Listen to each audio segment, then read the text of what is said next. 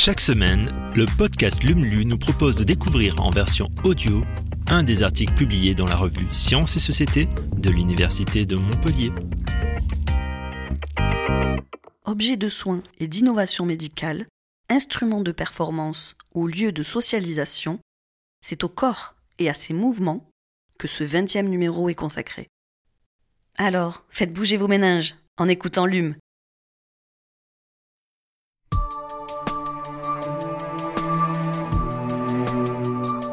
De battre, mon poumon s'est arrêté.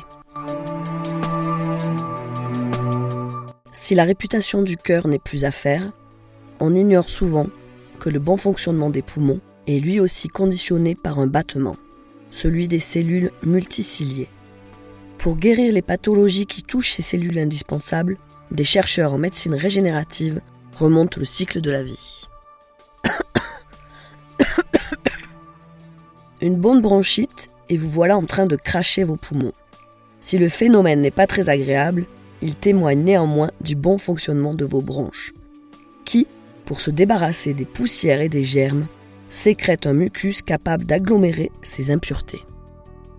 Mais comment nos poumons expulsent-ils ce mucus? Nos bronches sont tapissées d'un épithélium bronchique constitué de cellules dont la surface est recouverte de cils. En produisant un battement, celles-ci vont orienter le mucus de façon à ce qu'il remonte et soit expulsé. Explique John DeVos, chercheur en médecine régénérative à l'IRBM. Quand le fonctionnement de ces cellules multiciliées n'est plus ou mal assuré, on parle alors de dyskinésie ciliaire primitive. Des pathologies rares et lourdes qui peuvent nécessiter une grève de poumon. Dans le but de restaurer le mouvement de ces cellules multiciliées, John DeVos et Arnaud Bourdin, pneumologues au CHU de Montpellier, travaillent depuis plusieurs années sur les cellules souches pluripotentes induites, les IPS. Pour comprendre les IPS, j'aime rappeler que nous sommes constitués de cellules différenciées, stables dans le temps, qui constituent soit de la peau, soit des os, soit du foie ou du poumon. Ces cellules commencent à se différencier à partir du cinquième ou sixième jour du développement embryonnaire humain. À ce stade immature, on parle alors de cellules pluripotentes. Autrement dit, des cellules capables de se reproduire à l'infini et de se différencier dans tous les types de cellules qui composent un organisme humain.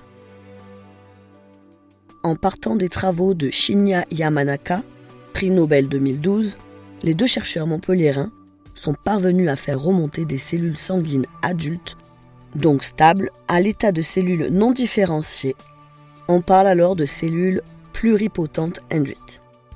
À partir d'une simple prise de sang, réalisée sur une patiente atteinte de dyskinésie ciliaire, et grâce à une technique plutôt simple consistant à rallumer 4 gènes embryonnaires, nous obtenons ces IPS. Ces IPS ont ensuite été placés pendant une semaine dans un milieu mimant l'environnement naturel de l'embryon et guidés pour obtenir des cellules de poumon. Placées dans les bonnes conditions, elles vont produire de l'épithélium bronchique en 40 jours environ. Parfois, j'utilise une image qui est celle de l'alchimie, mais au lieu de faire de l'or avec du plomb, nous transformons du sang en bronche. L'objectif étant de remplacer l'épithélium malade par un nouvel épithélium sain, les chercheurs ont dû modifier génétiquement les cellules atteintes de DCP. Ce travail, réalisé par Geoffrey Mianet, a permis de réparer l'anomalie génétique de la patiente dans sa lignée IPS et de faire un épithélium bronchique capable de battre de nouveau. Pour greffer efficacement cet épithélium, John DeVos et son équipe devront préalablement conditionner les bronches du patient. Si nous déposons les cellules réparées à la surface de l'épithélium malade, celles-ci risquent d'être expulsées comme n'importe quelle poussière.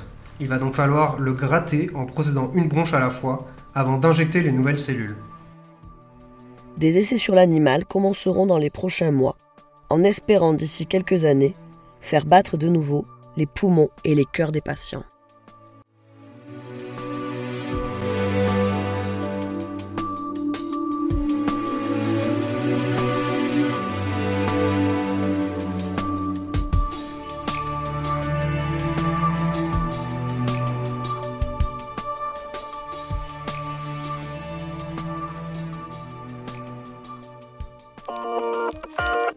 Merci d'avoir écouté ce nouvel épisode de Lumlu. Si vous le souhaitez, vous pouvez nous laisser un avis sur Apple Podcast ou sur Spotify. Et vous pouvez aussi le partager autour de vous. À la semaine prochaine pour un nouvel épisode.